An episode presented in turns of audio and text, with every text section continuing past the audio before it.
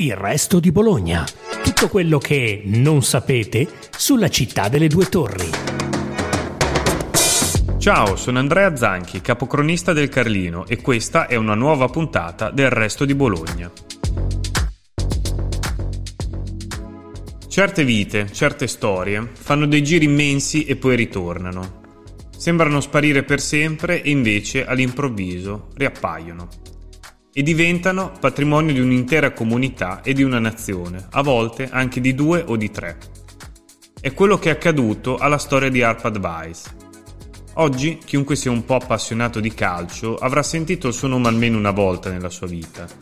Ma fino a pochi anni fa la storia dell'allenatore del Bologna degli anni 30 del Novecento era caduta nel dimenticatoio. Ci è voluto un libro del 2007 a firma di Matteo Marani, intitolato Dallo scudetto ad Auschwitz, per togliere da un oblio durato più di 60 anni la figura di Weiss. E che figura! Non solo uno degli allenatori di calcio più innovativi e importanti della sua epoca, ma anche uno dei più vincenti. Campione d'Italia con l'Inter nel 1929-30, ad appena 34 anni, scopritore del grande talento di Giuseppe Meazza e soprattutto dal 1935 al 1938 condottiero del Bologna più vincente di sempre, quello per intenderci che venne soprannominato lo squadrone che tremare il mondo fa. La carriera di Arpad Weiss fu stroncata solamente dalle leggi razziali del 1938, che costrinsero lui e la sua famiglia a trovare riparo nei Paesi Bassi. E fu proprio qui, nel 1942, che Weiss e i suoi familiari furono tutti arrestati dalla Gestapo e, in quanto ebrei, deportati ad Auschwitz dove tutti loro, in momenti diversi, trovarono infine la morte. Oggi la storia di Arpad Weiss è diventata un patrimonio comune, dicevamo. La curva San Luca del Dallara è stata ufficialmente intitolata a lui nel 2018, mentre qualche anno prima, a San Siro, è stata posta una targa per commemorarlo per commemorare il suo ruolo nella conquista del terzo scudetto della storia nerazzurra. Nel resto d'Italia sono stati realizzati ulteriori ricordi in suo onore, soprattutto dalle squadre che Weiss guidò nella sua avventura nella penisola, come Novara e Bari. Una testimonianza di come la sua figura e la sua storia continuino non solo a essere studiate e raccontate, ma a suscitare sempre nuovo e rinnovato interesse. Della storia di Arpad Weiss e della sua fine ne parliamo oggi con Filippo Mattia Ferrara, ricercatore dell'Istituto Parri e nostro ospite di oggi.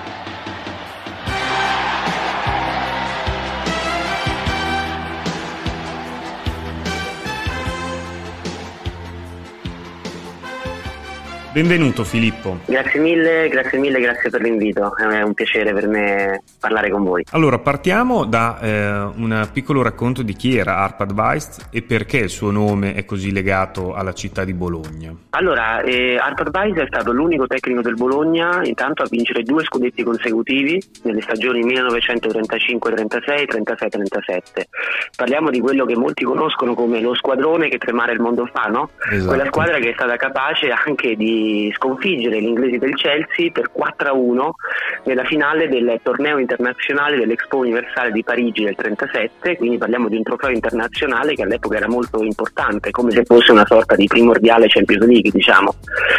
Dal punto di vista del profilo parliamo di un uomo schivo, un uomo lontanissimo dalle attuali figure che vivono il calcio, per dire era famoso per andare a piedi allo stadio, per invitare i suoi calciatori a casa a pranzo, soprattutto dopo una partita giocata male, ma consentimi anche parliamo proprio di un calcio che è completamente diverso rispetto a quello attuale, tanto per dire nelle, nell'epoca in cui eh, allena Arpad Weiss il Bologna eh, mancano ancora vent'anni dal lancio di tutto il calcio minuto per minuto e altrettanti dal lancio del primo album di figurine Panini, quindi parliamo di un calcio che è essenzialmente esclusivamente vissuto negli stadi e poi letto il giorno dopo sui giornali.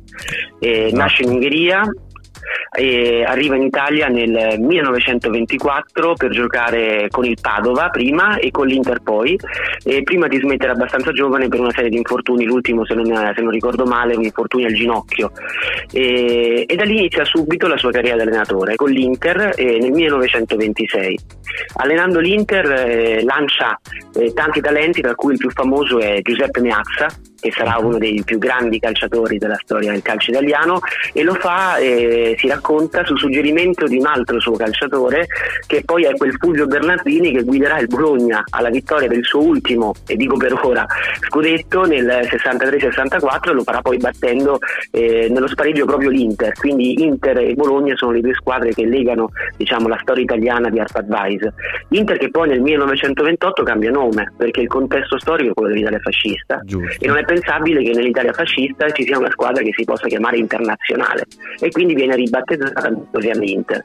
Con l'Ambrosiana vince il suo primo scudetto nel 1930 e lo fa a soli 34 anni ed è ancora oggi il tecnico più giovane a conquistare un titolo nazionale. Allena poi il Bari, nuovamente torna all'Ambrosiana, il Novara fino a che nel 1935 viene ingaggiato dal Bologna di Renato Dallara. E a Bologna vince subito e lo fa con soli 14 calciatori a disposizione, anche questo è un record ancora imbattuto. Come abbiamo detto vince tantissimo, vince due campionati consecutivi e un trofeo internazionale. Poi all'inizio della sua quarta stagione, eh, parliamo del campionato 38-39, esce di scena. Ecco. La sua ultima gara ufficiale è contro la Lazio e vince 2-0 e poi, eh, scherzo del destino, la sua vera ultimissima partita è in un amichevole a Milano contro l'Ambrosiana, una settimana successiva, quindi come a chiudere una sorta di cerchio lui viene, diciamo, eh, non dico esonerato, però si interrompe il rapporto con il Bologna per motivi ovviamente sportivi, perché come si dice in gergo sportivo e calcistico si era concluso un ciclo evidentemente, però in realtà eh, poi abbandona l'Italia per ben altro motivo, giusto? Esattamente, esattamente. Lui abbandona l'Italia perché di fatto è uno dei 138 eh, stranieri di origine ebraica che risultano domiciliati a Bologna e che sono obbligati a rispettare il decreto 1381 che è stato emanato nel settembre del 1938, che è un decreto che di fatto obbliga eh, gli ebrei stranieri che si sono insediati in Italia dopo il 1919 e lui è arrivato alla metà degli anni 20, che sono costretti ad abbandonare il paese tempo sei mesi. E in quegli stessi giorni, quando viene emanato questo decreto che di fatto eh, obbliga ArpAdvisor e la sua famiglia ad abbandonare il paese in sei mesi, abbiamo altri decreti, eh, come ad esempio quelli più noti sono quelli che impediscono di fatto ai bambini di religione ebraica di essere ammessi a scuola ed è il destino che è subito dai suoi due figli, Roberto, che risulterà l'unico bambino non ammesso alle classi terze delle scuole Bombicci nell'anno scolastico 38-39 e da sua figlia Clara che all'epoca aveva soli 4 anni. Per entrare nel contesto siamo insomma in, all'inizio eh, di quella prassi persecutoria che è la legislazione razziale che sarà poi la premessa per l'eliminazione fisica degli ebrei residenti in Italia che sarà attuata dopo l'8 settembre del 1943 dai nazisti con l'attiva complicità della Repubblica Sociale Italiana di Mussolini. Parliamo quindi di quelle vicende note, ovvero i rastrellamenti, la reclusione nei campi di transito come ad esempio Fossoli, che era la prima tappa per la deportazione poi nei campi di concentramento e di sterminio che erano eh, attivi eh, nell'Europa occupata dai, dai, dai nazisti. Arpad Weiss non vive però questa esperienza in Italia perché come detto è costretto ad abbandonarla e lo farà insieme alla sua famiglia che è composta dai già citati figli Roberto e Clara di 8 e 4 anni e dalla moglie Elena e lo fa il 10 gennaio 1939. Nel frattempo ovviamente il suo Bologna continua quel campionato, quel Bologna esatto. che era stato costruito in estate per tornare a competere dopo un quinto posto che non era stato molto ben accolto, diciamo, e, e a fine anno il Bologna vincerà poi il suo quinto scudetto e probabilmente eh, già nel momento dei festeggiamenti, diciamo, nessuno o pochi avevano già memoria di quel geniale vincente allenatore ungherese che aveva costruito quel Bologna che appunto sarà conosciuto come lo squadrone che tre mare il mondo fa. Infatti, dopo aver lasciato l'Italia, eh, Weist si eh, dirige in Olanda, giusto, dove allena per qualche anno e poi purtroppo la sua vita eh, si incrocia con quella, eh, come dire, col teatro della guerra e con tutto ciò che ne comporta, fino a renderlo una vittima della Shoah, giusto? Sì, sì, sì. Lui va inizialmente, eh, secondo diciamo, la, mm, le carte che sono state rinvenute nell'archivio centrale dello Stato, lui il 10 gennaio del 39 si dirige prima in Francia, a Parigi nel dettaglio, e poi si sposta in Olanda.